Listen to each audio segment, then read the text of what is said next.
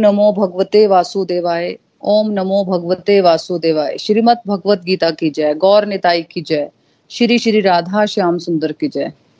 Hare Krishna Hare Krishna Krishna Krishna Hare Hare. Hare Ram Hare Ram Ram Ram Hare Hare. Busy through the body free as a soul Hari Hari बोल, हरी हरी बोल। शरीर से रहिए व्यस्त और आत्मा से रहिए मस्त। हरि नाम जपते हुए। Transform the world by transforming yourself जय श्री कृष्ण। न शस्त्र पर, न शास्त्र पर, न धन पर, ना ही किसी युक्ति पर। हे प्रभु, मेरा जीवन तो आश्रित है, केवल और केवल आपकी कृपा शक्ति पर। हरी हरी बोल एवरीवन हरी हरी बोल, जय श्री कृष्ण, ओम नमो शिवाय। आज के सत्संग में फ्रेंड्स आप सबका बहुत बहुत स्वागत है, और हम लोगों को जो पॉडकास्ट पे सुन रहे हैं, आप सबका भी बहुत बहुत स्वागत है। तो फ्रेंड्स भक्ति योग चैप्टर जैसे कि हमने समझा था, बहुत ही इंपॉर्टेंट चैप्टर है, भगवत गीता में, है ना? और भगवान के शुद्ध प्रेम तक पहुँचने का सबसे सरल और सबसे आसान तरीका है ना? और इस अध्याय से ही हम समझते हैं कि भगवान को प्राप्त करने की विभिन्न रास्तों में विभिन्न विभिन्न रास्ते हैं ना, भगवान को प्राप्त करने के लिए। सब लोग भगवान की तरफ़ ही चल रहे हैं, लेकिन अलग अलग रास्तों से। तो उन सब अलग रास्तों में भक्ति योग सबसे उत्तम है। तो इसमें हमने तीन वर्सेस किए थे तो उसको पहले समराइज कर लेते हैं कि पहले वर्ष में हमने समझा, यहाँ पे अर्जुन हम सब की क्लैरिटी के लिए भगवान श्री कृष्ण से ये समझना चाहता है कि भगवान के रास्ते में दो कैटेगरी के लोग चलते हैं। एक कैटेगरी तो वो है जो भगवान को साकार रूप में पर्सनल फॉर्म में भगवान को दिव्य पुरुष की तरह मानकर, है ना? भगवान कृष्ण को, भगवान कृष्ण के रूप में मानकर, जैसे कि हम भगवान की अर्चा विग्रह की पूजा करते हैं, वैसे मानकर अपनी सारी ड्यूटीज़ को उनके प्लेजर के लिए करें। एक कैटेगरी तो ये है जो भगवान को मतलब भगवान के श्याम सुंदर रूप की तरह उनको भजे, है ना? जैसे भगवान के श्याम सुंदर रूप में हमारे अंदर एक मूर्त बसी होती है, एक, है ना? कि जैसे भगवान कृष्ण बहुत सुंदर हैं, उनके मोर पंख लगा हुआ है, बांसुरी है उनके हाथ में, है ना? और एक सुंदर सी प्यारी मुस्कान हमेशा रहती है भगवान के अधरों पे, है ना? तो एक कैटेगरी तो ये है। और दूसरी कैटेगरी में वो भक्त आते हैं मतलब जो भगवान को निराकार ब्रह्म भी कहते हैं। मतलब निराकार ब्रह्म के रूप में बसते हैं। अर्जुन ने यह प्रश्न किया कि जो लोग आपकी पूजा, साकार रूप में आपकी पूजा करते हैं और उस तरह से आपको भजते हैं, वो परफेक्ट है या उसको परफेक्ट माना जाए जो भगवान की पूजा निर्विशेष ब्रह्म के रूप में, ज्योति के रूप में करते हैं। तो सेकंड वर्ष में भगवान ने इसका उत्तर दिया। भगवान श्री कृष्ण ने स्पष्ट रूप में अर्जुन को बताया कि जो लोग भगवान को सकार रूप में, है ना एज ए डिवाइन पर्सन उनको दिव्य पुरुष के रूप में भजते हैं, उनके साथ भक्ति का, प्यार का रिश्ता बनाते हैं, और उस प्यार और श्रद्धा के साथ फुल फोकस के साथ, अपनी सारी ड्यूटीज़ को निष्काम भाव से करते हैं, भगवान की खुशी के लिए करते हैं, वैसे भक्त भगवान को सबसे प्यारे हैं, और वो परफेक्ट हैं, भगवान इसका उत्तर दिया। फिफ्थ श्लोक में भगवान श्री कृष्ण ने हमें स्पष्ट रूप में समझाया कि जो सुप्रीम, जो भगवान को पर ब्रह्मा के निराकार रूप को, यानी कि भगवान को जो ज्योति समझते हैं, है ना, करते हैं ना, वो मेडिटेट करते हैं, दोनों आईब्रोज के बीच में ध्यान लगाते हैं, ज्योति रूप में देखते हैं भगवान को कि हम ज्योति में लीन हो जाएँगे भगवान की, है ना। तो उस तरह से जो लोग ध्यान लगाते हैं, उस तरह से भगवान से जुड़ने की जो कोशिश करते हैं, उनका रास्ता बहुत मुश्किल है। मतलब भगवान कह रहे हैं कि जो दूसरे रास्ते में जो मुझे निराकार रूप में जो मुझे भजते हैं ना, जो सोचते हैं कि मेरी कोई फॉर्म नहीं है, जो सोचते हैं कि मैं निराकार ब्रह्म हूँ, मेरा कोई आकार नहीं है, उस तरह से मुझे भजना बहुत मुश्किल है। देखो, भगवान ने यहाँ कहीं नहीं कहा कि ये रास्ता बुरा है। भगवान ने कहा कि वो रास्ता कठिन है। देखो, हम जैसे कलयुग के लोग हैं, है ना? हम लोगों को एक घंटा सत्संग भी कोई लगाने को बोलो तो कितना मुश्किल हो जाता है हम लोगों के लिए। एक घंटा हम लोग चाहें कि हम माला कर ले तो हमें रूटीन में उसको करना कितना मुश्किल हो जाता है। और निराकार रूप में उनको भजना मतलब बहुत डिफ़िकल्ट है हम लोगों के लिए।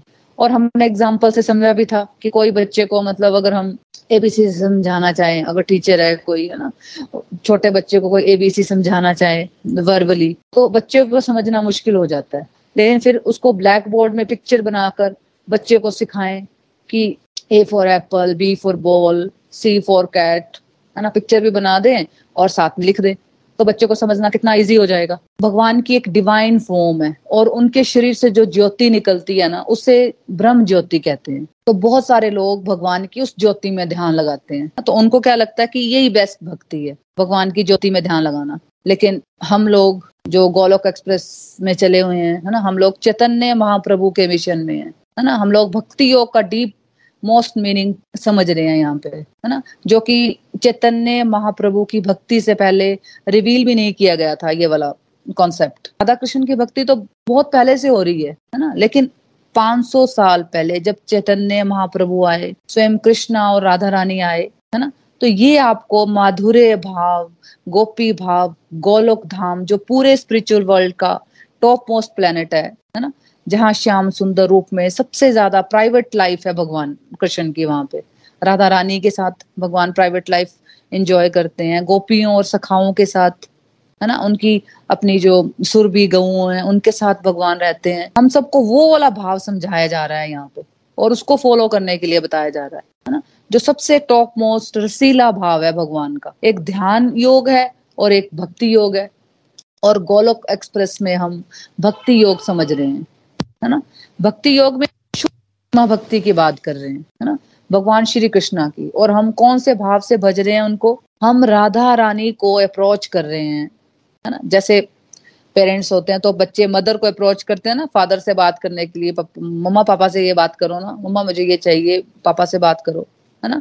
तो हम लोग भी राधा रानी को अप्रोच कर रहे हैं, प्रभु की सेवा उनसे मांग रहे हैं कि हम भी राधा रानी का छोटा सा अंश की तरह हम उनकी सेवा कर पाए। जैसे राधा रानी कैसे भगवान की सेवा करती है, उनको कैसे प्यार करती है तो हम भी उनका छोटा सा भी अगर हम छोटे सी भी एक तिनका भी हम सीख पाए ना उनसे ये बात तो हम उनसे वो भक्ति मांग रहे हैं कि प्रभु की सेवा हम मांग रहे हैं, सानिध्य पाने की उनकी जो मंजरी है, यानी कि राधा रानी की जो अष्ट सखी हैं, गोपी हैं, अष्ट, है ना, आठ सखियाँ बहुत फ़ेमस हुई राधा रानी की, उनकी आगे पर्सनल असिस्टेंट है, जिनको मंजरियाँ कहते हैं, जो कि सात आठ साल की होती हैं, है ना, जो कि भगवान के नित्य धाम में होती हैं। उसमें से एक रूप मंजरी है, जो कि यहाँ 500 साल पहले रूप गोस्वामी बनकर आई, है ना। उन्होंने जो टीचिंग्स दी, उन टीचिंग्स पे हम लोग चल रहे हैं, है ना। तो हम लोग चैतन्य महाप्रभु और रूप गोस्वामी के बताए हुए रास्ते पर चलने की कोशिश कर रहे हैं। तो फ्रेंड्स ये जनरल स्पिरिचुअलिटी नहीं है है ना? तो हमें कंफ्यूज नहीं होना है। और भक्ति और मुक्ति में क्या डिफरेंस होता है, उस पर भी हम थोड़ी सी आज बात करेंगे, है ना? क्या है भक्ति और क्या है मुक्ति, है ना? एक तो फ्रेंड्स देखो डे टू डे लाइफ में मुक्ति का क्या अर्थ है? मुक्ति का अर्थ है चिंताओं से मुक्ति, जो हम टेंशन पाली होती है हम लोगों ने है ना? परेशानियों से हम मुक्त हो गए। बेसिकली हम लोग काम, क्रोध लो मोह, अहंकार से मुक्त हो गए, है ना? फिर एक और मुक्ति का अर्थ है, देखो फ्रेंड्स बेसिकली शीर तो हम सबको छोड़ना ही है है ना? तो मुक्ति क्या हुई? जिसको मोक्ष भी कहते हैं, निर्वाण भी कहते हैं जन्म, मृत्यु, बुढ़ापा, बीमारी का चक्कर, है ना? इसको छोड़कर स्पिरिचुअल वर्ल्ड में चले जाना। जहाँ ना जन्म होता है, ना मृत्यु, ना बुढ़ापा, ना बीमारी। मुक्ति के भी अलग अलग लेवल्स होते हैं फ्रेंड्स डिपेंड करता है कि हमने इस जीवन में किया क्या है है ना? किस अप्रोच से हमने भगवान को याद किया है और किस तरह के हमने कर्म किए हुए हैं। मुक्ति में भी स्तर होते हैं लेवल्स होते हैं, है ना? तो आज थोड़े से हम मुक्ति के लेवल समझेंगे। सबसे नीचे वाली मुक्ति होती है सायुज्य मुक्ति जो ध्यान योगियों को मिलती है है ना? जो ईश्वर को ज्योति रूप में मानते हैं, जो भगवान का ध्यान करते हैं, है ना? जो भगवान की ब्रह्म ज्योति में लीन हो जाते हैं, जिनकी अपनी इंडिविजुअल आइडेंटिटी फिर खत्म हो जाती है। है ना? जब वो भगवान के ब्रह्म ज्योति में लीन हो गए तो फिर उनकी अपनी पर्सनल आइडेंटिटी नहीं रहती। ब्रह्म ज्योति में जहाँ ब्रह्म आनंद होता है, जहाँ पे जन्म, मृत्यु, बुढ़ापा, बीमारी नहीं होती, उनको भी जन्म, मृत्यु, बुढ़ापा, बीमारी ये सब कॉन्सेप्ट से ऊपर उठ जाते हैं, है ना? तो वहाँ रहते हैं वो, है ना? आप आइलैंड में चले जाओ, है ना? और आपके पास सब कुछ है, लेकिन आप वहाँ पे अकेले हैं, कोई इंटरेक्शन नहीं है वहाँ आपकी, है ना? और आपके शरीर की भी आइडेंटिटी खत्म हो जाती है। तन्ने महाप्रभु की मूवमेंट है, जिसको हम फॉलो कर रहे हैं। जब हम शुद्ध भक्ति के तत्व को समझ आते हैं ना तो ये वाली मुक्ति हमारे लिए एक डिवोटी के लिए, जो ब्रह्म ज्योति वाली मुक्ति है ना? सायुज्य जो जो हमने समझी अभी सायुज्य मुक्ति, है ना? तो हम लोगों के लिए जो, अगर हम शुद्ध भक्ति के तत्व को समझ जाते हैं तो ये वाली मुक्ति, सायुज्य मुक्ति हमारे लिए एक सुसाइड होती है, एक डिवोटी के लिए सुसाइड होती है है ना? जैसे अगर कोई हनुमान जी को कहे, अर्जुन को कहे, गोपियों को कहे कि मैं तुम्हें सायुज्य मुक्ति दे दूँगा तो तुम भक्ति करना छोड़ दो। तो वो क्या कहेंगे? हनुमान जी क्या कहेंगे? गोपियाँ क्या कहेंगी? अर्जुन जी क्या कहेंगे? कि भाई, आप मुझे नरक में भेज दो, लेकिन मैं भगवान की भक्ति, भगवान की सेवा नहीं छोड़ सकते हम लोग, है ना? लेकिन मैं ये वाली मुक्ति नहीं ले सकते हम लोग। तो मुझे तो प्रभु की सेवा में रुचि है, मुझे मुक्ति से कोई लेना लेना देना नहीं है ना? सोच के देखो कि अगर हम अगर कोई हनुमान जी को कहे तो क्या हनुमान जी उस मुक्ति को लेना चाहेंगे कि भगवान के सेवा को सोचो? कितने शुद्ध भक्त है हनुमान जी। हाईएस्ट लेवल के भक्त हैं। गोपियाँ हाईएस्ट लेवल की भक्त हैं। अर्जुन हाईएस्ट लेवल के भक्त है। तो क्या वो मुक्ति के लिए भगवान की सेवा करने, भगवान को भजना छोड़ सकते हैं? है ना? बिल्कुल नहीं। इसको कहते हैं सायुज्य मुक्ति। फिर एक आती है सालुंक्य मुक्ति, जिसमें भक्त की डिज़ायर होती है कि मुझे भगवान का धाम चाहिए। है ना? बैकुंठ धाम या अयोध्या धाम, अगर भगवान को, कोई भगवान राम के रूप में भजता है है ना? तो उसको अयोध्या धाम की इच्छा होती है। गौलोक धाम, द्वारका धाम चाहिए मुझे, है ना? भगवान का धाम मिल जाना मतलब चालुक्य मुक्ति। फिर आ गई सामिप्य मुक्ति। सामिप्य मुक्ति में डिवोटी को भगवान की पर्सनल एसोसिएशन चाहिए। उसकी वैसी डिज़ायर होती है है ना? देखिए सालुंक्य में ज़रूरी नहीं है कि सामिप्य मिले भगवान का। जैसे आप जहाँ रहते हो, है ना? वहाँ एक राजा है तो राजा से आपकी पर्सनल एसोसिएशन नहीं होती, है ना? कभी कभी एक महीने में राजा प्रजा का अपना आता है, हाथियों पे सवारी लेके पूरा प्रजा का चक्कर लगाता है तो बस हम उतना देख पाते हैं राजा को, है ना? तो सालुंके में हो सकता है सब सुख सुविधाएँ मिल जाएँ बट पर्सनल एसोसिएशन नहीं होती भगवान से। सामिप्य बेटर है सालुंके से। सामिप्य में पर्सनल एसोसिएशन है भगवान की। और फिर सारूप्य मुक्ति। सारूप्य मुक्ति में भगवान की फॉर्म मिल जाती है। जिस फॉर्म में आप भगवान को भजते हो ना, मान लो आप भगवान को श्याम सुंदर रूप में भजते हो या भगवान को लड्डू गोपाल के रूप में भजते हो, है ना? तो अगर आप, भगवान आपसे खुश हो जाए तो फिर वैसी फॉर्म मिल जाती है। और मान लीजिए मतलब अगर आप बैकुंठ जाते हो बैकुंठ धाम जाने की इच्छा हो तो भगवान का आपको चतुर्भुजी रूप मिल जाता है वहाँ पे। भगवान की तरह। फिर उसके ऊपर सारिष्टे मुक्ति। मतलब जितना ऐश्वर्य भगवान के पास है ना, उतने ऐश्वर्य की प्राप्ति हो जाएगी आपको। तो क्या मुक्ति ज़्यादा बड़ी है या शुद्ध भक्ति? शुद्ध भक्ति क्या होती है फ्रेंड्स इसकी बार बार हम बात करते हैं कि शुद्ध भक्ति में क्या मुक्ति की डिज़ायर होती है है ना? जो शुद्ध भक्ति करता है, उसको क्या मुक्ति की डिज़ायर होती है? शुद्ध भक्ति में सिर्फ़ ये डिज़ायर होती है कि मुझे ईश्वर से प्रेम करना है उनकी सेवा करनी है, उनको मैं खुश कैसे करूँ? बस ये डिज़ायर रह जाती है। मुझे स्वर्ग मिले, नर्क मिले, मुझे सुख सुविधाएँ मिले या ना मिले, जब कोई भक्त इस स्टेज पे पहुँच जाए, उसको दुख भी मिले तो उसको लगे कि भगवान मुझे कुछ, शायद कुछ सिखाना चाहते हैं, या शायद कुछ कर्म मेरे ऐसे बाकी थे कि भगवान मुझे इसी जन्म में निपटारा चाहते हैं कि भगवान, चल, इस जन्म में तू सारा निपटा दे। है ना? ताकि मैं तुझे फिर अपने साथ ही ले जाऊँगा। अगले जन्म के रह ही ना बाकी। मतलब इस तरह से इस स्टेज पे अगर कोई पहुँच जाए ना, देखो, कोई भक्त सांसारिक कामनाएँ कर रहा है है ना? उससे तो बेटर है कि मुक्ति की डिज़ायर कर लो। अगर कोई व्यक्ति संसारिक भोग विलास की कामनाएँ कर रहा है, भगवान से मुझे मांग रहा है, भगवान मुझे ये दे दो, भगवान मुझे वो दे दो, वही डील ले रहा है, उससे तो बेटर है कि आप मुक्ति की डिज़ायर कर लो, कि भगवान मुझे मुक्ति दे दो इस जंजाल से, इस सुख दुख के कॉन्सेप्ट से मेरे को बाहर निकाल दो, है ना? उससे तो बेटर है। उससे तो बेटर है कि मटेरियल डिज़ायर की जगह आप स्पिरिचुअल डिज़ायर ही कर लो, है ना? लेकिन अगर आप थोड़ा आगे चल रहे हो, भक्ति में आगे बढ़ गए हो, शुद्ध भक्ति के तत्व को समझने शुरू हो गए हो तो शुद्ध भक्ति में मुझे क्या मिलेगा? ये कॉन्सेप्ट ही खत्म हो जाता है फ्रेंड्स शुद्ध भक्ति में सिर्फ़ मुझे प्रभु की सेवा कैसे करनी है? मैं प्रभु को खुश कैसे करूँ? ये कॉन्सेप्ट रह जाता है. बेस्ट एग्ज़ाम्पल हनुमान जी है, भगवान की गोपियाँ हैं, है ना?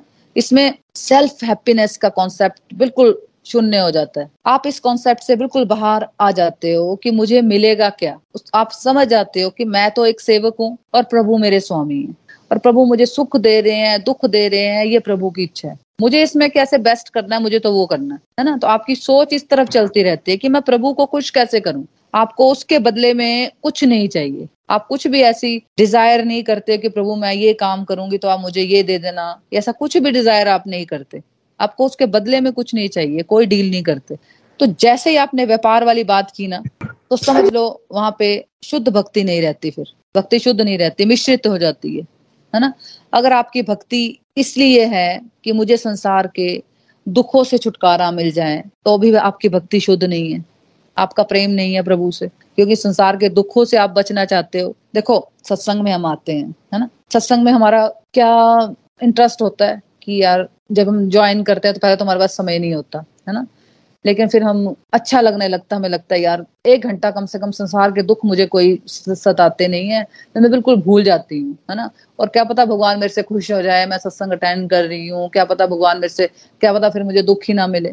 तो हम इस कॉन्सेप्ट पे हम सत्संग अटेंड करना शुरू करते हैं है ना? फिर क्या होता है धीरे धीरे हमारे सच में हमारे जो अंदर की जो आ, मन की शांति खुशी है ये हमें मिलने लग जाती है है ना? और क्या होता है कई बार जब हमें मन की शांति, खुशी मिलने लग जाती है ना, हमें लगता है, बस हम तो ठीक हो गए। हमें तो जो हम डिप्रेस रहते थे डिप्रेशन था, दवाइयाँ लेती थी, मैं तो ठीक होगी अब तो मुझे क्या ज़रूरत है सत्संग की, है ना? अब तो मैं बिल्कुल ठीक होंगी परफेक्ट अपनी लाइफ जी सकती हूँ। लेकिन फिर से वो चलते हैं, फिर से वो सत्संग छोड़ देते हैं, फिर से वो, फिर से दुनियादारी में फंस जाते हैं, फिर से वो, ये सुख दुख का चक्कर तो चलते ही रहना है। चाहे आप चाहे आप सत्संग अटेंड करो या ना करो, है ना? लेकिन जो सत्संग अटेंड कर रहे हैं, उनको आध्यात्मिक एनर्जी मिलती रहती है, भगवान से आध्यात्मिक ऊर्जा मिलती रहती है तो वो इन चक्रों से जल्दी बाहर निकल आते हैं। है ना? उनको लगते नहीं है ये दुख फिर कि ये दुख मुझ, मेरे आ रहे हैं। उनको लगता है ये तो भाई आने हैं तो ठीक है, जैसे सुख नहीं, मेरा जीवन का रहा तो ये दुख भी नहीं रहेगा। है ना? लेकिन जो भगवान से जुड़े नहीं होते, जो सत्संग, साधना, सेवा सदाचार से छूट जाते हैं तो वो फिर से उन्हीं चक्रों में, उन्हीं डिप्रेशन में फिर से बंध जाते हैं। इसलिए हमें जो भी आध्यात्मिक ऊर्जा, जो भी हमें आध्यात्मिक एनर्जी जो मिलती है ना हमें है ना? उसको फिर से भगवान की सेवा में दुगनी कर देना आठ माला करते हो तो सोलह माला कर देनी है है ना? जो भी मंत्र आप करना चाहते हो, देखो, गोलोक एक्सप्रेस में मैं अपना भी पर्सनल बताऊँ तो मेरा भी हरे कृष्णा महामंत्र पे मुझे ज़्यादा अच्छा लगता है है ना? अच्छे अच्छे एक्सपीरियंसेस होते हैं आपको, भगवान से एक सानिध्य मिलता है हरे कृष्णा महामंत्र करने से तो रिकमेंड तो आपको हरे कृष्णा महामंत्र किया जाता है है ना? लेकिन आप अपनी श्रद्धा के अनुसार आप कोई भी मंत्र कर सकते हो, लेकिन हरे कृष्णा महामंत्र भी आपको करना ही करना है, वो भी कंपल्सरी है है ना? कंपल आप बिल्कुल नहीं करते तो एक माला से स्टार्ट करो। जो एक माला करते हैं, वो चार माला, कम से कम आठ माला तो जो छह महीने से चल रहे हैं ना, उनको आठ माला तो करनी ही करनी है है ना? कंपलसरी है कि आठ माला आपने करनी ही करनी, चलते, फिरते, उठते, बैठते, कभी भी कर लो। दो अभी कर लो, दो दिन में कर लो, दो शाम को कर लो, दो रात को कर लो, ऐसे भी कर सकते हो। ज़रूरी नहीं एक बार बैठ के आपने आठ माला करनी तो अगर आप इसलिए जुड़े हो कि मैं संसार के दुखों से मुझे छुटकारा मिल जाए तो भी आपकी भक्ति फिर शुद्ध नहीं है। तो वैसे तो कुछ ना करने से कुछ करना हमेशा बेटर है। जो बिल्कुल ही कुछ नहीं कर रहे हैं, लेकिन उनको लग रहा है कि चलो मैं, मेरी अंदर के जो विकार है, मैं अंदर से जो इनकम्प्लीट फील करती हूँ, या मुझे खुशी नहीं है है ना? मेरे को, मेरे पास सब कुछ है लेकिन फिर मैं खुशी फील नहीं करती। इसलिए भी कोई भगवान से जुड़ता है, तब भी आप जुड़ सकते हो। कुछ ना करने से कुछ करना बेटर है फ्रेंड्स है ना? लेकिन भक्ति में भगवान के लिए भाव होते हैं, है ना? भगवान से बातें करने का मन करता है, अपनी खुशी का कॉन्सेप्ट खत्म हो जाता है। भगवान को हम कैसे खुश करें, ये वाला भाव रहता है। देखो फ्रेंड्स हमें टेंशन नहीं लेनी है। अभी हम हम में से कोई भी यहाँ पे नहीं है है ना? अभी हम यहाँ पर है कि डिवोशन करने से मुझे शांति मिल जाए, मुझे सुख मिल जाए, जो मैं बाहरी दुनिया में ढूंढ रही हूँ, लेकिन जब मैं भगवान की भक्ति करती हूँ, सत्संग सुनती हूँ, साधना करती हूँ, है ना, भगवान की सेवा करती हूँ, भगवान के अर्चा विग्रह की, अपने सदाचार पे वर्क करती हूँ तो मैं, मेरा मन शांत हो जाता है, मैं खुश हो जाती हूँ। अभी हम यहाँ पे हैं, लेकिन शुद्ध भक्ति की दासी होती है मुक्ति। आप फिर, जब आप शुद्ध भक्ति पे चलते हो ना तो फ्रेंड्स आप चाहते ही नहीं मुक्ति। मुक्ति का कॉन्सेप्ट ही आप भूल जाते हो। देखो फ्रेंड्स भगवान मटेरियल वर्ल्ड में उसको ही लाते हैं जो प्रभु की बात नहीं मानते। मुक्ति छोटी है, भक्ति बड़ी है। और भक्ति में भी शुद्ध भक्ति सबसे बड़ी है। शुद्ध भक्ति में भाव है, प्रेम है। मेरी अपनी खुशी का कोई कॉन्सेप्ट नहीं है। है ना? तो यहाँ पर डिफरेंस है। देखो, ये समझाने के लिए फॉर एग्ज़ाम्पल एक एग्ज़ाम्पल से हम इस कॉन्सेप्ट को समझते हैं कि एक बार ना रुक्मणी को लगा, जो भगवान कृष्णा की रानी थी तो उनको लगा कि ऐसा क्या है राधा रानी और गोपियों में कि भगवान इनके बारे में इतना सोचते हैं। है ना? इनके बारे में एक सॉफ्ट कॉर्नर है भगवान के मन में, राधा रानी और गोपियों के लिए, है ना? तो हम भी तो भगवान से कितना प्यार करते हैं। देखो फ्रेंड्स द्वारिका के लेवल पर भी रानियों में हंड्रेड परसेंट प्योरिटी नहीं होती, क्योंकि उनमें भी मेरा कंफर्ट का भाव ज़्यादा होता है है ना? तो भगवान को ये बात पता थी कि इनके मन में क्या चल रहा है, भगवान तो अंतर्यामी है है ना? तो भगवान ने इस बात का उत्तर देने के लिए, भगवान ने बीमार होने का, होने की एक्टिंग की, है ना? जब डॉक्टर्स मतलब जो भी उनके हाँ, जो ऋषि वगैरह जो भी उनको देखने आते हैं है ना? तो वो कहते हैं कि वो भगवान के उनको भी पता होता है ये सब भगवान की ही लीला है। तो वो कहते हैं कि अगर रानियाँ या भगवान के भक्त अपने पाओ को धोकर वो वाला पानी अगर भगवान को पिला दें तो वो ठीक हो सकते हैं। जैसे हम लोग ना भगवान को जब हम भगवान को हम स्नान करवाते हैं भगवान के चरणों को हम धोते हैं तो वो वाले पानी को, चरणामृत को हम सबको देते हैं। उन्होंने ऋषि जी ने कि भाई, किसी भक्त के या रानियों के पाओ को धोकर वो वाला पानी कृष्णा को पिलाएँ, तब कृष्णा जी ठीक हो जाएँगे, भगवान ठीक हो जाएँगे, है ना? तो जब रानियों तक ये बात पहुँची, रुकमणी तक ये बात गई तो सबने मना कर दिया कि नहीं नहीं, ऐसे नहीं हम कर सकते, हम तो नरक में चले जाएँगे। तो सब मना कर देती हैं। और फिर ये मैसेज राधा रानी तक जाता है। तो वो क्या करती हैं? वो इमीजिएट अपने चरणों को धोकर पानी वो दे देती हैं। तो फिर उनसे पूछा जाता है कि भाई आपको डर नहीं लग रहा कि आपको नर्क मिल जाएगा? तो राधा रानी ने क्या जवाब दिया? कि मुझे नर्क मिले या स्वर्ग मिले मुझे कोई फ़र्क नहीं पड़ता है ना? मेरे कृष्णा ठीक हो जाने चाहिए। उन, उनको बीमार मैं देख नहीं सकती है ना? वो ठीक हो जाने चाहिए। मुझे कोई फ़र्क नहीं पड़ेगा मुझ पर कोई भी मुसीबत आएगी तो है ना? मतलब अपना कंफर्ट का कॉन्सेप्ट खत्म हो जाता है कि मुझे खुशी कैसे मिलेगी? मैं कैसे खुश होंगी ये वाला कॉन्सेप्ट खत्म हो जाता है शुद्ध भक्ति की स्टेज पे। तो मुक्ति शुद्ध भक्ति की दासी होती है। इसलिए जब आप भक्ति के रास्ते पे चल रहे हो तो एक स्टेज पर आकर मुक्ति की भी डिज़ायर को छोड़ देना है। और डिज़ायर क्या करनी है?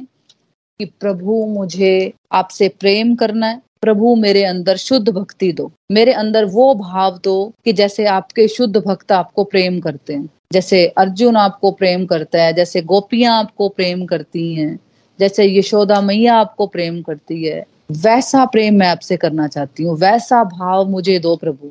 वैसे मुझे ये जानने में मेरी हेल्प करो कि मेरा स्वरूप क्या है। स्वरूप मतलब मतलब आपको स्वरूप सिद्धि मिलती है हम लोगों को, है ना? जब हम लोग हरे कृष्णा महामंत्र करते रहेंगे, है ना? हरे कृष्णा हरे कृष्णा कृष्णा कृष्णा, हरे हरे हरे राम हरे राम राम राम, हरे हरे। जब हम ये मंत्र रेगुलर करते रहेंगे तो गुरु कृपा से, भगवत कृपा से आप इस शरीर में रहते हुए भी ये रियलाइज़ कर लोगे कि भगवत धाम में ईश्वर से आपका क्या संबंध है। मेरी क्या आइडेंटिटी है?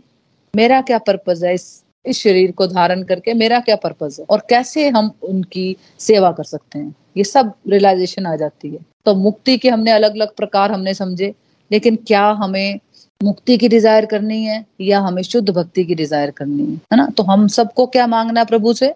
प्रभु, हमें शुद्ध भक्ति दो, हमें अपनी सेवा दो। हमारा लालच क्या बढ़ना चाहिए? कि हम आपका प्रचार प्रसार कर सके, आपकी भक्ति का। भगवान ने कहा है अठारवे अध्याय में है ना? क्या कहा था कि जो मेरी भक्ति का प्रचार प्रसार करता है, भक्तों को, उसको मैं शुद्ध भक्ति की गारंटी देता हूँ। तो भक्ति को अगर बांटते रहोगे, जो सीखा है, जो सत्संग में सीखते हो, उसको बांटते रहो। खुद भी स्ट्रोंग रहो, दूसरों को भी पॉजिटिविटी बांटो। खुद भी पॉजिटिव रहो। ये नहीं कि अब चीज़ें सीख ली हैं तो उसको करना नहीं है। फिर आप बोलोगे कि नहीं, मुझे तो फ़र्क नहीं पड़ता, मैं फिर से डिप्रेस हो रही हूँ। क्योंकि जो आप जो आप सीख रहे हो ना, देखो, सत्संग तो सुनना बहुत अच्छा लगता है, ठीक है? उसमें आपको आध्यात्मिक ऊर्जा मिलती है, ठीक है? लेकिन उसके बाद आप पूरा दिन अगर आप बोलोगे कि मैं एक घंटे बहुत पॉजिटिव रहती हूँ, बाकी टाइम तो मैं फिर से डिप्रेस हो जाती हूँ, है ना? तो बाकी टाइम आपने साधना पे फोकस करना है फ्रेंड्स जब आपने अपनी ड्यूटीज़ की है तो जब डिस्ट्रक्टिव टाइम होता है ना, उसमें क्या करना है? हरे कृष्णा हरे कृष्णा कृष्णा कृष्णा, हरे हरे हरे राम हरे राम राम राम, हरे मंत्र जाप करो। है ना? भोग लगाने के बारे में सोचो कि क्या मैं क्या लग बनाऊ? आज कुछ स्पेशल बना लेती हूँ, है ना? ये वाली फीलिंग्स आनी चाहिए। सत्संग सुन लेती हूँ, मेरे को समझ नहीं आया, मैं सुन लेती हूँ पॉडकास्ट को, है ना? या मैं कल वाला सत्संग सुन लेती हूँ, मुझे समझ नहीं आया था, मैं डिवोटीज के रिव्यू सुन लेती हूँ।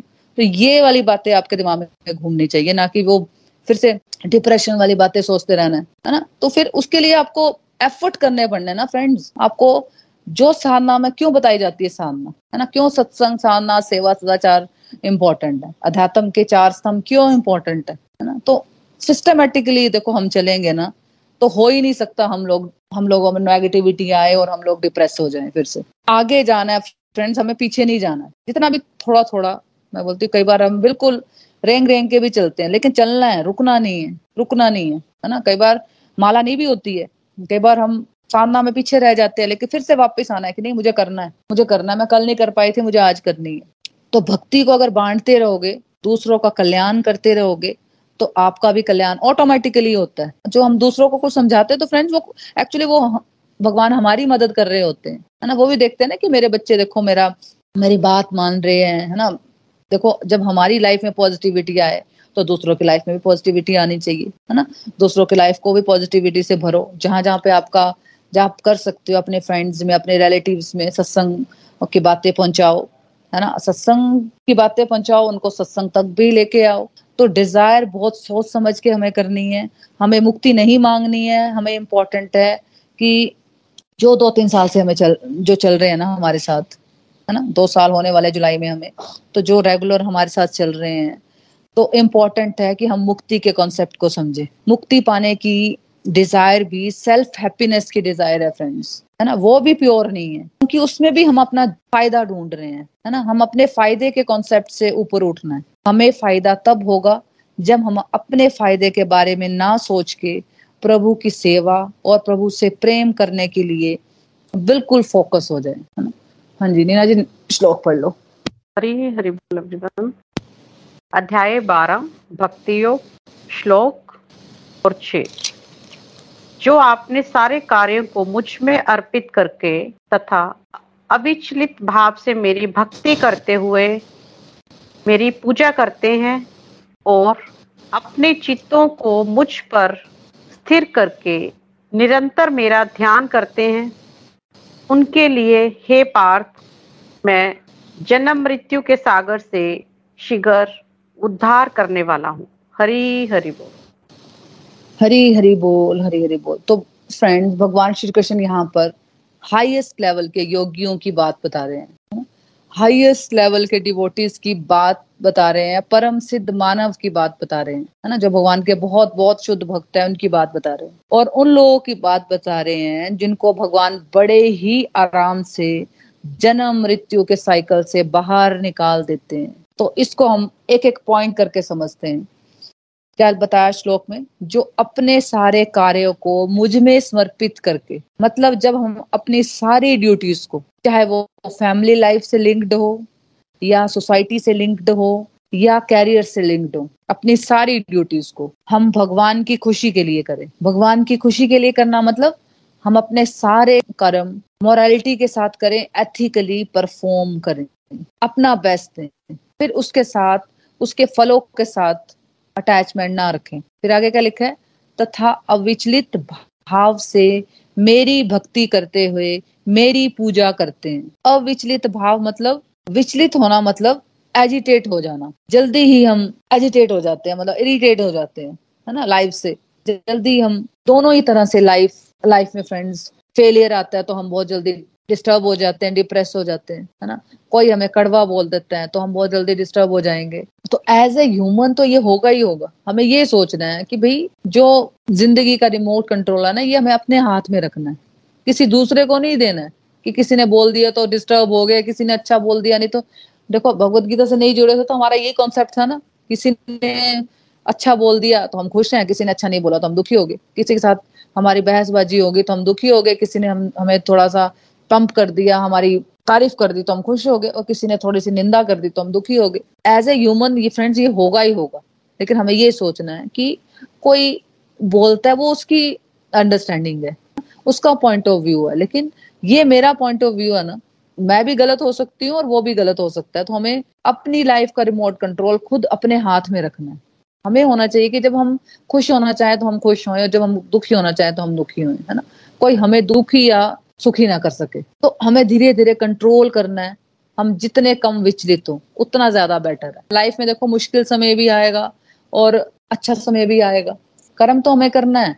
कर्म तो हमें करना ही है, लेकिन भगवान कह रहे हैं, शांत रहकर कर्म करना है। अब विचलित होकर कर्म करने हैं अपने। ये कहने की कर्म भी, भगवान ने कहा कर्म करना है, कर्म करना है तो किसी भी भाव से करना है। भगवान ने कहा शांत रहकर कर्म करने क्योंकि अगर हम विचलित हो जाएँगे तो हमारा फोकस लूज हो जाएगा। ना हम अपनी ड्यूटीज़ को अच्छी तरह से परफॉर्म कर सकते हैं और भगवान की डिवोशन में स्पिरिचुअलिटी में भी हम फिर आगे नहीं बढ़ सकते। उसमें आगे जाना तो फिर और आगे बात, हम अपनी ड्यूटीज़ को ही अच्छी तरह से परफॉर्म नहीं कर पाएँगे तो फिर हम डिवोशन में स्पिरिचुअलिटी में कैसे आगे बढ़ पाएँगे? और जो अपने चितों को मुझ पर स्थिर करके निरंतर मेरा ध्यान करते हैं। क्या लिखा है श्लोक में? बात फिर देखो वही हो रही है फ्रेंड्स कि जो अपनी लाइफ में मन बुद्धि के साथ फुल फोकस के साथ, हर एक कर्म जो हमें मिला है, घर का, बाहर का, जो भगवान के साथ जुड़कर करे।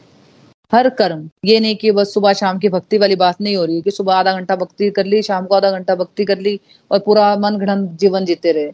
हर एक कर्म में भगवान की खुशी सोचे, कि भगवान मेरे हर कर्म से खुश हो। ऐसा क्या कर्म करूँ मैं कि भगवान मेरे हर कर्म से खुश हो? भगवान के साथ जुड़कर करें मतलब भगवान के सिद्धांतों पे चलना, जो भी हमें भगवत गीता में बताया जा रहा है, श्रीमद भागवतम में बताया जाता है, कोई भी ग्रंथ पढ़ लो, उसमें एक ही तरह की बातें की जा रही है। फिर आगे क्या लिखा है? उनके लिए हे पार्थ, मैं जन्म मृत्यु के सागर से शीघ्र उद्धार करने वाला हूँ। देखो फ्रेंड भगवान के लिए जन्म मृत्यु के चक्कर से निकालना कोई बड़ी बात नहीं है। जैसे गवर्नमेंट के लिए किसी कैदी को प्रिजन से निकालना कोई मुश्किल बात है? तो मटेरियल वर्ल्ड भी एक प्रिजन की तरह फ्रेंड्स यहाँ रहने का पर्पज भी यही है कि रिहेबिलिटेशन हो जाए, है ना? हमारा कि हम सुधर जाएँ, हम प्योर हो जाएँ। स्पिरिचुअल वर्ल्ड की जेल बोलते हैं ना इसको मटेरियल वर्ल्ड को। जब हम भगवान की बात नहीं मानते, उनकी आज्ञा का पालन नहीं करते तो भगवान हमें जेल में भेजा हुआ हम लोगों को। मतलब स्वर्ग लोक से भी ज़्यादा जो ये मटेरियल वर्ल्ड है ना, इसमें हम भक्ति कर सकते हैं। इतना मतलब जो एटमोसफेयर है, ये बिल्कुल एप्ट है भगवान की भक्ति के लिए। तो हम लोग क्या करते हैं, हम लोग फालतू बातों में इन्वॉल्व होके हम वो सारा टाइम वेस्ट कर देते हैं। ना, जहाँ पे हमें भगवान ने सुधरने भेजा है, हम लोग और ही, और इसको कॉम्प्लिकेटेड करके हम चले जाते हैं, जो मनुष्य जीवन है, इसको व्यर्थ हम गवा देते हैं।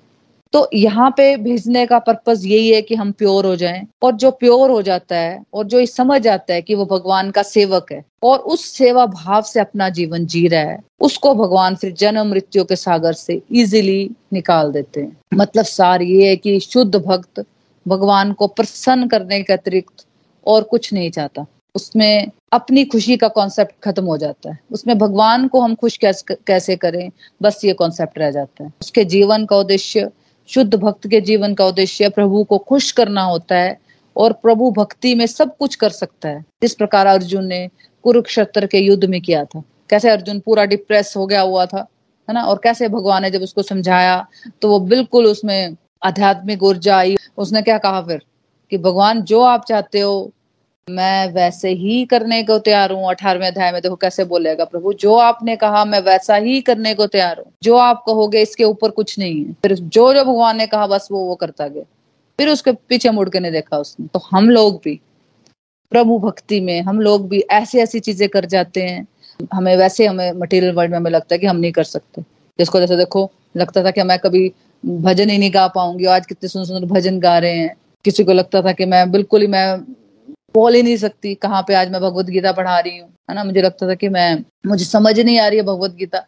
तो जब हम इस कॉन्सेप्ट को समझते हैं ना तो भगवान हमारे जो अंदर हिडन टैलेंट है ना, जो हमें भी पता नहीं होते, वो हमें इस रास्ते में चलते चलते हमें भगवान, हमें वो हिडन टैलेंट भी हमें बताते हैं। तो ये विधि, भक्ति योग की विधि सबसे सरल है। मनुष्य अपने कार्य में लगा रहकर हरे कृष्ण महामंत्र का कीर्तन कर सकता है। साथ में अपने कार्य कर रहा है, साथ में हरे कृष्ण महामंत्र लगाए रखो है ना भजन लगा लो। ऐसे दिव्य कीर्तन से भक्त भगवान के प्रति अट्रैक्ट हो जाता है। भगवान के प्रति उसके भाव आने लगते हैं तो यहाँ पर भगवान वचन देते हैं। ऐसे शुद्ध भक्त का प्रभु स्वयं भव सागर से उद्धार कर देते हैं। देखो कितनी सुंदर लाइन है। ऐसे शुद्ध भक्त को जो अपना पूरा जीवन भगवान को समर्पित कर देते हैं, उसको भगवान फिर वचन दे देते हैं कि भी उसको शुद्ध भक्त को भगवान स्वयं मैं तुम्हें इस भव सागर से पार कर दूँगा फिर। क्या कहते हैं भगवान? कि भाई तुम मेरे रास्ते में चलो, बाकी सब मेरे पे छोड़ दो। तुम्हें जो मैं बोल रहा हूँ ना, तुम वो करो, जैसे अर्जुन की तरह हमें बनना है फ्रेंड्स अर्जुन ने भगवान की बात मानी, उसके बाद देखो उसने हर जगह भगवान ने उसका साथ दिया। उसने फिर पीछे मुड़ के नहीं देखा। हर जगह जो भगवान बोलते गए, बस वो करता गया करता गया। फिर उसने कोई क्वेश्चन नहीं किया, भगवान सारे क्वेश्चन उसके खत्म हो गए। तो हमें भी अर्जुन से यही शिक्षा लेनी है कि भाई, अगर हम इस रास्ते में चले हैं ना तो हमें बस, हमें समझ आ गई ना कि भाई, इसके ऊपर कुछ नहीं है। हम कितना भी खुश हो जाएँ, लेकिन वो थोड़े टाइम की टेम्परेरी हैप्पीनेस होती है। कुछ भी चीज़ें हम लेते हैं, घर लेते हैं, कार लेते हैं, कुछ ज्वेलरी लेते हैं, कुछ भी लेते हैं, हम कितनी देर की हैप्पीनेस रहती है फ्रेंड्स लेकिन जब हम भगवान के रास्ते में चलते हैं तो एक अलग ही ब्लिस रहता है, वो परमानेंट होता है। वो वो ये नहीं है कि आज है, कल नहीं है। वो हमेशा ही अंदर, हमेशा हमारे अंदर रहता है। और भगवान भी हमें वचन देते हैं कि तुम मेरे रास्ते पे चलो, और इस भव सागर से तुम्हारा उद्धार करने की ज़िम्मेदारी फिर मेरी है। श्रीमद भगवत गीता की जय। Hare Krishna Hare Krishna. Krishna Krishna, Hare Hare. Hare Ram Hare Ram Ram Ram, Hare Hare. Busy through the body free as a soul Hari Hari बोल, हरी हरी बोल। तो फ्रेंड्स रिव्यूज़ की तरफ़ बढ़ते हैं कि आज के सत्संग से आपने क्या सीखा? या आपके कोई एक्सपीरियंसेस है तो आप शेयर कर सकते हो। हरी हरी बोल, हरी हरी बोल। हरी हरी बोल एवरीवन हाँ जी महाराज जी, हमेशा की तरह आज का सत्संग भी बहुत ही दिव्य बड़े अच्छे ढंग से आपने हमें इस चैप्टर के वर्सेस कराए और हमें ध्यान योग और भक्ति योग का भी बड़े डिटेल में आपने वर्णन करके हमें समझाया। इसमें हमने एक तो मेन बात ये सीखी कि हमें जो है, जब हम प्रभु की शुद्ध भक्ति की ओर पढ़ते हैं तो फ्रेंड्स अभी तो डिवोशन में हमारा पहला ही स्टेप है। तो प्रभु श्री हरि से हमारी यही प्रार्थना है कि प्रभु हमें शक्ति दे और धीरे धीरे हमारे अंदर जो भी कमियाँ हैं, जो भी विकार हैं, वो धीरे धीरे समाप्त हों और हम प्रभु की शुद्ध भक्ति की ओर बढ़े ताकि जो है, एक, जो हमने बात समझी कि मतलब जो मुक्ति की कामना करते हैं प्रभु से तो उसमें भी जो है उनका स्वार्थ निहित होता है और जो शुद्ध भक्त है वो मुक्ति की कामना भी ना करके केवल और केवल प्रभु की शुद्ध भक्ति ही चाहते हैं। यानी इन शॉर्ट मोना जी ने हमें बताया कि मुक्ति जो है, वो शुद्ध भक्ति की दासी है। तो इसलिए हमने केवल अपने कर्मों पर फोकस करना है और कर्म भी हमें इस भाव से कर रहे हैं कि उसमें हमारा कोई भी स्वार्थ निहित ना हो, केवल हमें वही कर्म करने हैं जिससे हम प्रभु को खुश कर सके। प्रभु हमारे कर्मों से खुश हो, यानी हमें कोई भी अपना छोटा सा भी जो स्वार्थ है उसमें निहित नहीं करना है। चाहे वो कर्म हमारे अपना फैमिली के लिए हो, समाज के लिए हो, देश के लिए हो तो तभी हम प्रभु को अपनी भक्ति से खुश कर पाएँगे। यानी कि अब हम भगवत गीता को पढ़ रहे हैं तो इसमें हमने यही समझा कि अर्जुन जो है, वो प्रभु श्री हरि की ओर धीरे धीरे बढ़ रहे हैं। उनके सारे मन में, जो भी उनके मन में शंकाएँ थी, वो सारी दूर हो रही हैं और वो जो है प्रभु की शुद्ध भक्ति की ओर उनका जो है इंटरेस्ट बढ़ रहा है। तो इसी तरह हमने भी यहाँ यही बात समझी कि हमें अपनी तरह अपना, अपने कर्मों में केवल वही, उन्हीं कर्मों पर फोकस करना है, जो कि, जिससे कि हम प्रभु की ओर बढ़ सके। क्योंकि फ्रेंड्स हमने यही समझा कि जब हम प्रभु की ओर एक कदम भी बढ़ाते हैं तो प्रभु हमारी ओर दस कदम बढ़ाते हैं और हर स्थिति में वो हमारे आसपास ही होते हैं और हमें किस तरह उस मुश्किल परिस्थिति से हमें निकाल देते हैं, हमें पता भी नहीं चलता। और इसमें हमने ये बात ये बात समझी आज मोना जी ने हमें इस वर्ष में ये बात समझाई कि हमें किसी भी स्थिति में बिल्कुल भी विचलित नहीं होना है, क्योंकि जब हमारे मन में ये भाव रहेगा कि प्रभु हर समय हमारे साथ हैं हमारे मन में प्योरिटी होगी। हम अपने काम पूरी अपने कर्म पूरी प्योरिटी से करेंगे। तो प्रभु जो है हर परिस्थिति से हमें कुछ ही समय में निकाल देंगे हमें पता भी नहीं चलेगा। तो बस फ्रेंड्स हमें जो है अपनी जो आ, अपनी जो हमारी स्पिरिचुअल अपने रास्ते पर जब हमें हमें बढ़ना है तो हमें केवल अपनी जो हमारी प्रैक्टिस है सत्संग साधना सेवा और सदाचार की ओर बढ़ना है और प्रभु से शुद्ध भक्ति की कामना करनी है ताकि हम प्रभु की ब्लेसिंग्स प्राप्त कर सके। हरी हरि बोल हरी हरि बोल। हरी हरि बोल हरी हरि बोल। Beautiful learning Neena ji. बहुत ही प्यारे ढंग से अपने द्वारा से समराइज कर दिया। Thank you thank you so much हाँ जी कोई और है जो अपनी लर्निंग शेयर करना चाहते हैं? हरी हरि बोल। हरी हरी बोल everyone happy Ekadashi to all आज का सत्संग भी मोना जी हमेशा की तरह डिवाइन रहा। बड़ा मज़ा आया सुन के आनंद आया। और आज के सत्संग में सारे आंसर थे मेरे क्वेश्चन के। तो आज की मेरी लर्निंग यही बनी और जैसे मैंने आपको बताया तो उस हिसाब से भी मेरी यही लर्निंग मेरे को भगवान ने यही आंसर दिया है कि शुद्ध भाव से बस प्रभु की सेवा करते जाना है। शांत मन से, शुद्ध कर्म होने चाहिए फुल फोकस से सेवा करनी है। बाकी सब श्री हरि पे छोड़ देना। उनकी ओर बढ़ते हमें शांति अपने आप प्राप्त हो जाएगी। और मुक्ति प्रभु हरि के चरणों में है और भक्ति की भी दासी है। हरी, हरि बोल। हरी, हरि बोल, हरी, हरि बोल। Thank you so much Kiran ji. Beautiful review और बिल्कुल हमें, देखो, हमें अपनी साधना पे फोकस करना है ना? सत्संग हम सुन रहे हैं। साधना, देखो, ये क्लास चल रही है, ठीक है? लेकिन होमवर्क तो हमें घर में करना है। ठीक है तो हमें होमवर्क पे फोकस करना है। देखो, बच्चे जो होमवर्क करते हैं ट्रांसफॉर्मेशन उनमें होगी, है ना? सुनना अच्छा है, सुनना बहुत अच्छा है, लेकिन अगर आप चाहते हो कि मेरी ज़िंदगी बदले तो उसकी ज़िम्मेदारी भी हम पे ही है ना? तो वो हमें पूरा ज़ोर लगाना है। ज़रूरी नहीं है जैसी लाइफ हम पहले जी जा रहे हैं, वैसे हम जीते रहे तब तब ज़िंदगी ट्रांसफॉर्म नहीं होगी। सिर्फ़ सुनने से ट्रांसफॉर्म नहीं होगी, ठीक है? उसको हम प्रैक्टिस करेंगे क्योंकि इतने टाइम की हमारी प्रैक्टिस होती है कुछ ना करने की, है ना? हम इस रास्ते पे अभी स्टार्ट हुए हैं, है ना? कदम रखा है हमने पहला। पूरा पहला कदम रखा भी नहीं है अभी हमने, बस चले हैं। पहला कदम बस रख ही रहे हैं अभी हम, है ना? तो हमें बस ध्यान रखना है और भूलना नहीं है कि आज हमने किया तो हमें कल नहीं किया, या मैंने अभी दो महीने किया तो मैं नहीं करना है है ना? तो हमें रेगुलर नित्य, निरंतर रहना है इस रास्ते पे। सत्संग सुनना है, उसके बाद साधना पे मेन फोकस करना है फ्रेंड्स मैं बार बार आपको बोल रही हूँ, देखो मैं हरे कृष्णा महामंत्र करती हूँ। अब मैं, सबके अपने अपने फेथ है ना? तो लेकिन मैं बोल नहीं सकती हूँ कि आप सिर्फ़ हरे कृष्णा महामंत्र करो। आपको जो इच्छा आप कर सकते हो, लेकिन आप मेरे को बोलोगे, मेरे को भी हरे कृष्णा महामंत्र बहुत बड़ा लगता था। लेकिन आज मेरे को सबसे मतलब अट्रैक्शन अटैचमेंट मेरे को हरे कृष्णा महामंत्र से जब भी चलते फिरते सोते जागते यही मंत्र मन में रहता है। फोकस रहता है कि जो माला मैं ली हुई है, जो ज़िम्मेदारी उसको पूरी कर सकूँ। हरे कृष्णा महामंत्र जो बिल्कुल नहीं कोई करते हैं तो उनको रिकमेंड किया जाता है, भी करना ही करना है। जो बिल्कुल कोई नहीं करता है, कम से कम एक माला से स्टार्ट करो, जो एक माला करते दो महीने हो गए, उनको चार करो। और जो चार कर पा रहे हैं इजिली वो आठ कर दो। कम से कम आठ कर दो। और जो आठ कर रहे हैं, वो इजिली वो ग्यारह कर लो।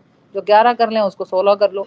तो हमें सोलह माला तक तो पूरे डिवोटीज ने, हमारे जो पूरे जो रेगुलर चल रहे हैं ना, उनको सोलह माला तक पहुँचना है फ्रेंड्स अठारहवें अध्याय से पहले मैं आप सबसे प्रॉमिस चाहती हूँ कि आप सब मुझे बताओ कि मैं सोलह माला करने शुरू होगी वो भी हरे कृष्णा की। हमें करना है फ्रेंड्स और आगे बढ़ना है। Thank you so much Kiran ji.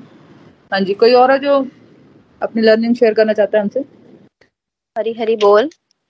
हरी हरी बोल everyone happy Ekadashi to all thanks Mona दी आज का सत्संग भी बहुत डिवाइन था। आज आपने बारह अध्याय के भक्ति योग के दो श्लोक करवाए और आपने हमें आज डिफरेंट टाइप्स ऑफ़ मुक्ति के बारे में भी बताया कि कौन, कितने टाइप्स की मुक्ति होती है और उनका क्या मतलब होता है। तो मेरी ये लर्निंग बनी है कि हमें हमारी ड्यूटीज़ को, प्रभु को अर्पण करके और उनको खुश करने के लिए करनी है। और उनके रिज़ल्ट से कोई अटैचमेंट नहीं बनानी है। हमें संभाव से प्रभु भक्ति करते करते लाइफ की सिचुएशन को फेस करना है। अपने मन को स्थिर करके प्रभु में लगाना है।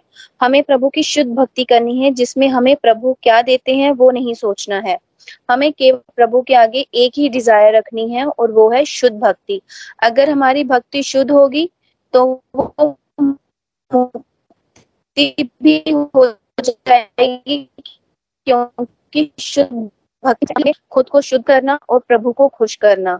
जब शुद्ध भक्ति ही हमारी लाइफ का गोल होगा तो प्रभु हमारे बिना मांगे ही हमें जीवन मृत्यु के चक्र से मुक्ति दे देंगे। हरी हरी बोल। हरी हरी बोल, हरी हरी बोल। Beautiful review Pooja ji thank you thank you so much share करने के लिए थैंक यू हरी हरी बोल, हरी हरी बोल।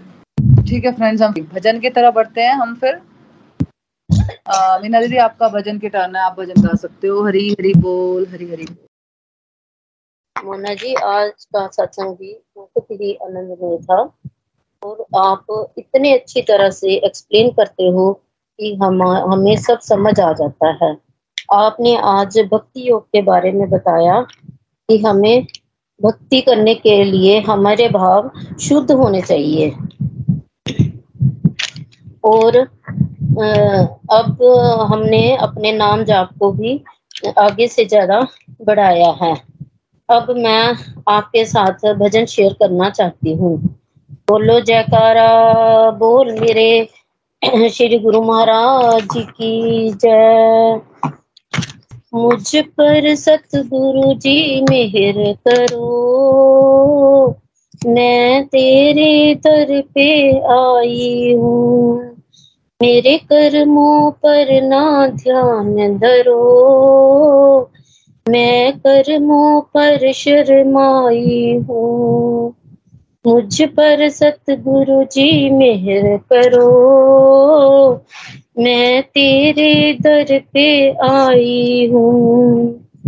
जो दर पे आपके आ जाता वो असल खजाने पा जाता, जो दर पे आपके आ जाता। वो असल खजाने पा जाता, मैं भी खाली नहीं जाऊँगी। मैं भी खाली नहीं जाऊँगी।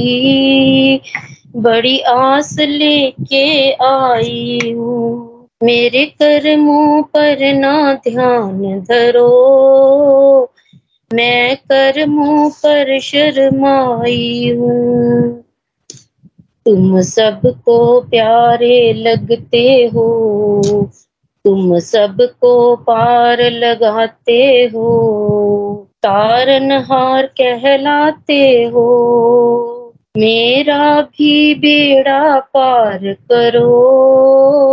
मैं तेरी शरण में आई हूँ। मेरे कर्मों पर ना ध्यान धरो। मैं कर्मों पर शर्माई हूँ। मुझे संगी साथी छब छोड़ गए सब रिश्ते नाते तोड़ गए। मुझे संगी साथी सब छोड़ गए सब रिश्ते नाते तोड़ गए। कहीं तुम भी ना ठुकरा देना। कहीं तुम भी ना ठुकरा देना। ये सोच के मैं घबराई हूँ। मुझ पर सतगुरु जी मेहर करो। मैं तेरे दर पे आई हूँ। ने सबको अपनाया है। सबको ही गले लगाया है। तुमने सबको अपनाया है। सबको ही गले लगाया है। मुझको भी स्वीकार करो। सब अर्पण करने आई हूँ। मेरे कर्मों पर ना ध्यान धरो। मैं कर्मों पर शर्माई हूँ। मन के अंधेर मिटाते हो। तुम ज्ञान की जोत जलाते हो। मन के अंधेर मिटाते हो। तुम मन की जो ज्ञान की जोत जलाते हो। मेरा हाथ पकड़ उस पार करो। तेरे नाम का दीप जलाई हूँ। मुझ पर सतगुरु जी मेहर करो। मैं तेरे दर पे आई हूँ। बिन आपके कौन हमारा है? एक आपका ही तो सहारा है। बिन आपके कौन हमारा है? एक आपका ही तो सहारा है। अब गुन हर लो मेरे सारे। ये बिनती करने आई हूँ। अब गुन हर लो सारे मेरे। ये बिनती करने आई हूँ। मेरे कर्मों पर ना ध्यान धरो। मैं कर्मों पर शर्माई हूँ। सर पे जो हाथ रख देते हो सर पे जो हाथ रख देते हो, उसे बाधा मुक्त कर देते हो। सतगुरु मुक्ति मुझको भी दे दो। सतगुरु मुक्ति मुझको भी दे दो।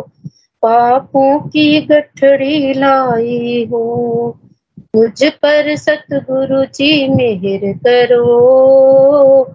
मैं तेरे दर पे आई हूँ। मेरे कर्मों पर ना ध्यान धरो। मैं कर्मों पर शर्माई हूँ। बोलो जयकारा। बोल मेरे श्री गुरु महाराज की जय। हरी हरि बोल।